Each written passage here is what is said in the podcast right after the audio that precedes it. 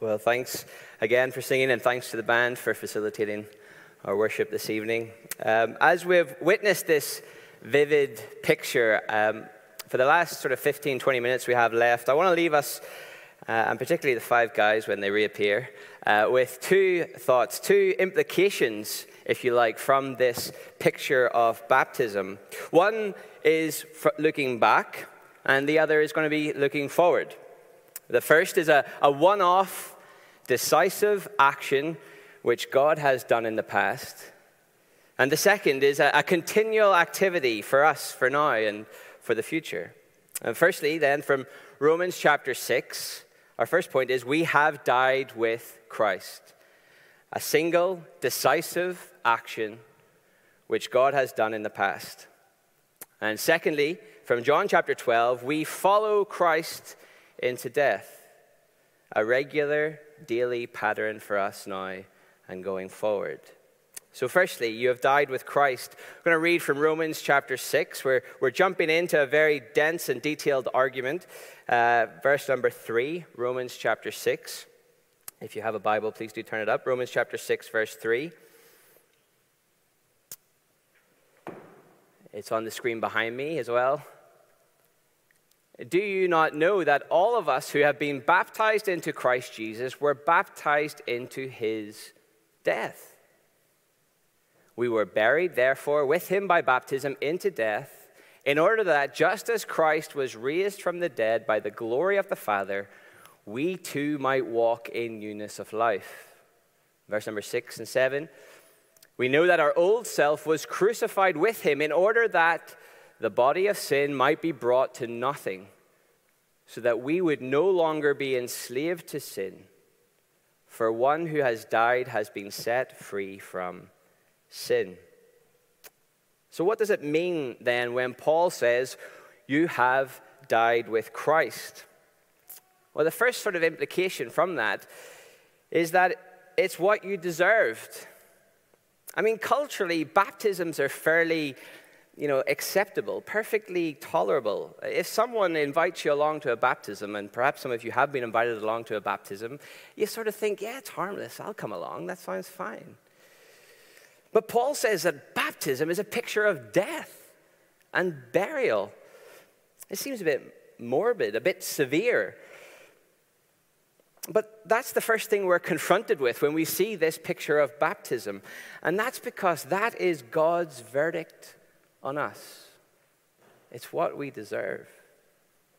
You see, the good news of Jesus Christ isn't just good advice.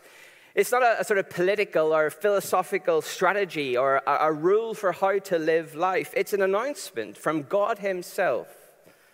And it's God Himself stepping in to deal with our greatest issue, our issue of wickedness and death. In the cold light of day, our world is full of evidence that we have a deep problem with evil and its consequences. And if we're old enough in the, long enough in the tooth, we've probably worked out by now that our own selfishness is hellish, and our, and our lack of care and love for other people is damaging. And the Bible is clear that the just consequence for this problem of, of wickedness, this, this problem that we have, our attitudes and behaviors, is death. And it's obviously a radical message, not very popular in today's culture, to say that we're not good enough. To declare that our fundamental problem is that we don't honor God as we should and we don't treat other people as we ought to. That we need a rescue. But that ladies and gentlemen, is God's verdict. And so when these five guys were baptized this evening, they were agreeing with God. My sin is serious, and all things being equal, I deserve to be dead and buried. I need a Savior. And thankfully, God has not underestimated the problem.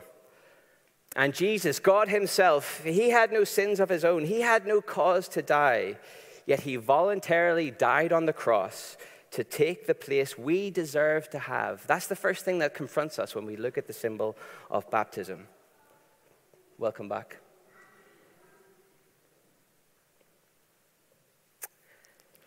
And if you are new to Christian things, or if you ever want to come to understand the good news of Jesus Christ for yourself, then you too, like these five young men have done, will have to admit that you need him.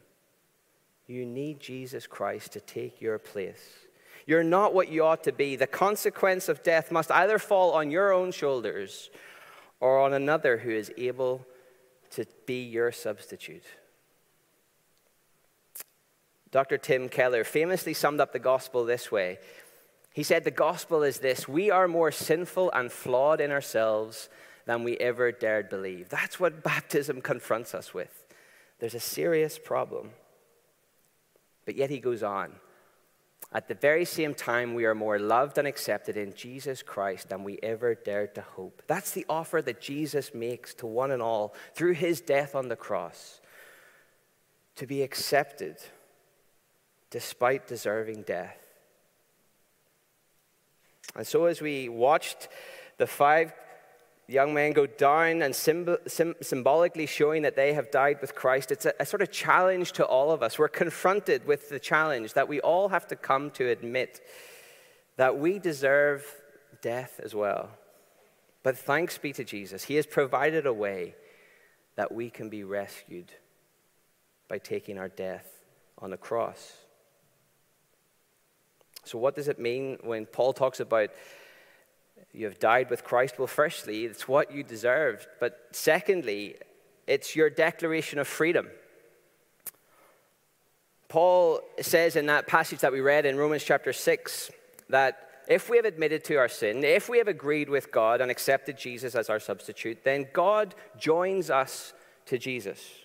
We're spiritually united with him in his death, burial, and resurrection. And Paul says that means that sin no longer has power to keep you down because the curse of sin, the death that it brings, has been paid out already. Jesus did die. Jesus did take the curse. He did pay the price for my sin, past and future. And he did that once for all. Paul says in Romans chapter uh, in Romans 6 verse 10. It is done. And so, Christian, what we've seen symbolized tonight is spiritually true for you. We have participated in his death, burial, and resurrection. You were crucified with Christ, and that is your declaration of freedom. Your sins, your character defects, your future mistakes, they're not a surprise to God. They may leave you perplexed, disheartened, but don't sweep them under the carpet, because as we've said, the, the, the, truth about us is worse than we think. But God knows, and we have been united with the Lord Jesus Christ in his death, burial, and resurrection, which means we're now free from sin, death, and hell. Let me illustrate it this way Imagine you're wanted by the law. There's posters up, there's a bounty on your head, the police are after you. Often when I imagine this, I think of like a Western, it's a sheriff. He's the law, and he's after you. The charges have been set, the evidence has been gathered, the case is open and shut. Your guilt is clear, the sentence will be death, and the law will chase you down. Imagine the sheriff, he's got a noose, and it's got your name on it. He's coming for you. Now imagine the law receives word that you're dead. They've got evidence. Maybe someone pre- presents them with a body. Well, the law will stop chasing you, right? The case would be closed, it'd be filed away. The sheriff takes your name off the noose, he takes the bounty off your head. You'd be free of all of it. Now, of course, you'd be dead, but you'd be free of it. That's the illustration that Paul is using for what has happened to us as Christians because we've been united with Christ. He has taken our death, burial, and resurrection, but it's been accredited to our account. So, Christian, if you had eyes to see your ledger tonight, do you know what you would see? You would see it struck out in red account closed, prisoner dead. Because you died with Christ, you are free. So check the heavenly records again. Tim Graham, yeah, massive sinner. Check out the list of offenses against him. his thoughts, cheapers. He was really like that. But look at the bottom, it says, He's dead. Account closed. The law has nothing more to say to him. I'm free from condemnation, from guilt, from the penalty, because I have died with Christ. So, Aaron, Somerville, account says dead. James McMullen, account says dead. Harry, account says dead. Max, account says dead. Reuben, account says dead.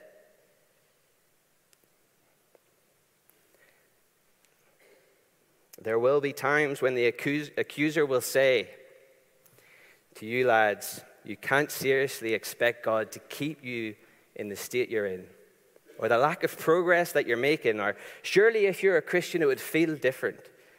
But this tonight, we have presented the symbol that God has already acknowledged the extent of the problem that He has with you, and Christ has died because of it. And so we've reminded you this evening that you have already died with Christ. You are now free.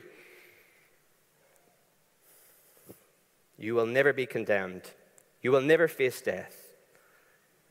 This tonight isn't these boys turning over a new leaf, but God has put their old self to death, and they have started a new life, a different kind of life with a new source. As David Gooding puts it, it's like he's put an acorn into the coffin of a corpse. God doesn't just do a bit of plastic surgery, a bit of cleaning up of the corpse, but rather he puts the old self to death and puts a new seed in there that begins to grow new life in place of the old which is gone. So you are now free. Go and live it. On the other hand, I'm conscious that there may be some here this evening, and you don't yet have that assurance that you are free from sin and from death and future judgment for your actions. The offer still stands. You can get it sorted out. This new life is not something that you achieve on your own. It, it's not something that you can work up. It's something that God does. He saves through Jesus Christ. He unites you to Jesus. Any and all who come to him in faith.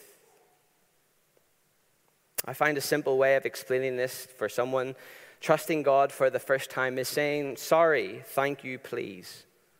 Sorry for the wrong I have done. I now realize how serious my sin is and how right you are about it. Say thank you. Thank you for sending Jesus as my substitute to die and rise again for me. Please forgive me and help me to follow Jesus as my Lord and Savior. If you have never taken that step before, then consider it carefully this evening. Sorry, thank you, please.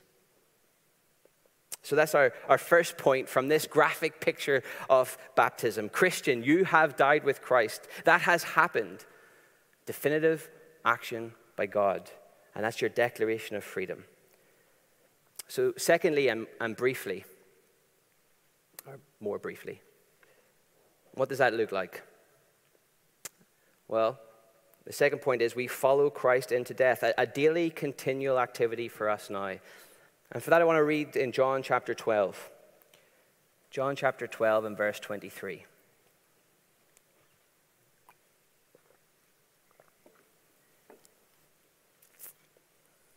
This now is Jesus speaking. He says, John chapter 3, verse 23 The hour has come for the Son of Man to be glorified. Truly, truly, I say to you, unless a grain of wheat falls into the earth and dies, it remains alone. But if it dies, it bears much fruit. Whoever loves his life loses it, and whoever hates his life in this world will keep it for eternal life. If anyone serves me, he must follow me, and where I am, there will my servant be also. As we jump in here at John chapter 12, it's the final week before Jesus goes to the cross. And what Jesus is saying here is not only have we died with him and been raised to a new life, as we saw in Romans chapter 6, But the shape of our Christian journey then follows what we've seen here in the baptismal tank. We follow Christ in the same movement down, then up, death, then life. So, in the first sense, and maybe even primarily, what has happened to us in the past, we have been united with Christ. We have died with Christ. But secondly, in another sense, it's a daily attitude as we follow Jesus Christ. You see, here in John chapter 12, Jesus describes the assignment he prepared and planned with his heavenly Father as that of a seed. The job he has undertaken will require him falling into the earth and dying. And even though er, in this chapter the thought of it troubles his soul, within three days of speaking these words, he will be strung out with nails, lifted on the cross as he sacrifices everything. And, and the point I want us to see from verse 25 and 26 is unsurprisingly, his followers are called to follow in the same path. Sort of self explanatory, being called a follower. Like Jesus, we are faced with the same two choices. In verse 25, either love our own life, cling on to it, think, how do I save me? But Jesus says that will lead to eternal death. Or the path that he took, be willing to go down, to sacrifice it all, to hold to life's stuff loosely, and to think, how can I honor God and serve others? And Jesus not only tells us, but he shows us that that is the way that leads to life. This isn't just a call for the super Christians, the really keen ones. But for every Christian, this is what it means to be a follower of Jesus. It will cost in this life. So, lads, it will cost in this life to speak out in your schools and workplaces to the truth of the gospel because people do not generally want to hear God has a verdict on our lives. It may limit your popularity, it may limit your promotions. It will cost. It will cost in this life to keep yourself pure, saying no to relationships with girls who aren't followers of Jesus, even if they're lovely. Saying no to satisfying sexual instincts and desires inappropriately. It will cost. It will cost in this life to serve others with time and energy and love and care. It will mean giving up time and energy and money that can be spent on other things. But just as our Lord's sacrifice was not fruitful, if we sacrifice all for the glory of God, it will lead to a life of union and joy with Jesus Christ and an eternal life of glorious fruit and flourishing. So let's keep the death, burial, and resurrection of Jesus Christ at the heart of following Him. So, two thoughts then, two reflections as we consider the symbol of baptism. Two passages to take away, to think about. Firstly, a single decisive action that God has done in the past. We have died with Christ. If that hasn't happened to you before, then consider it seriously this evening. But secondly, we follow Christ into death, a regular daily activity for us now and for whatever days the Lord has for us as we follow Him. Amen. Let's pray.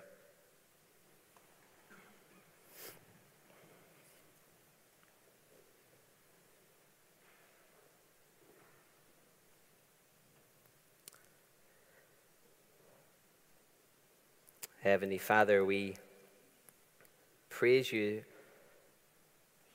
for your salvation plan.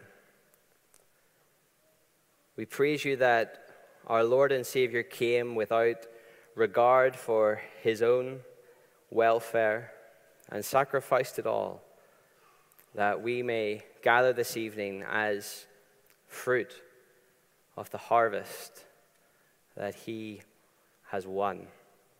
We thank you for the declaration of faith of these five young men this evening. We thank you for the wisdom and gift of the symbol of baptism that so graphically portrays the spiritual truth of what you have done for each one of them.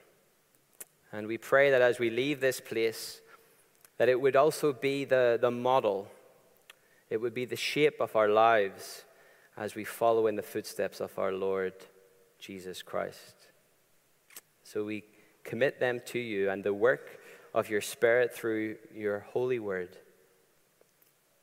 We also thank you for the refreshments that we're about to receive and enjoy, and for the time we have to spend in fellowship and conversations. We pray that you would bless it, and that all this evening would be to the glory of the name of the Lord Jesus Christ.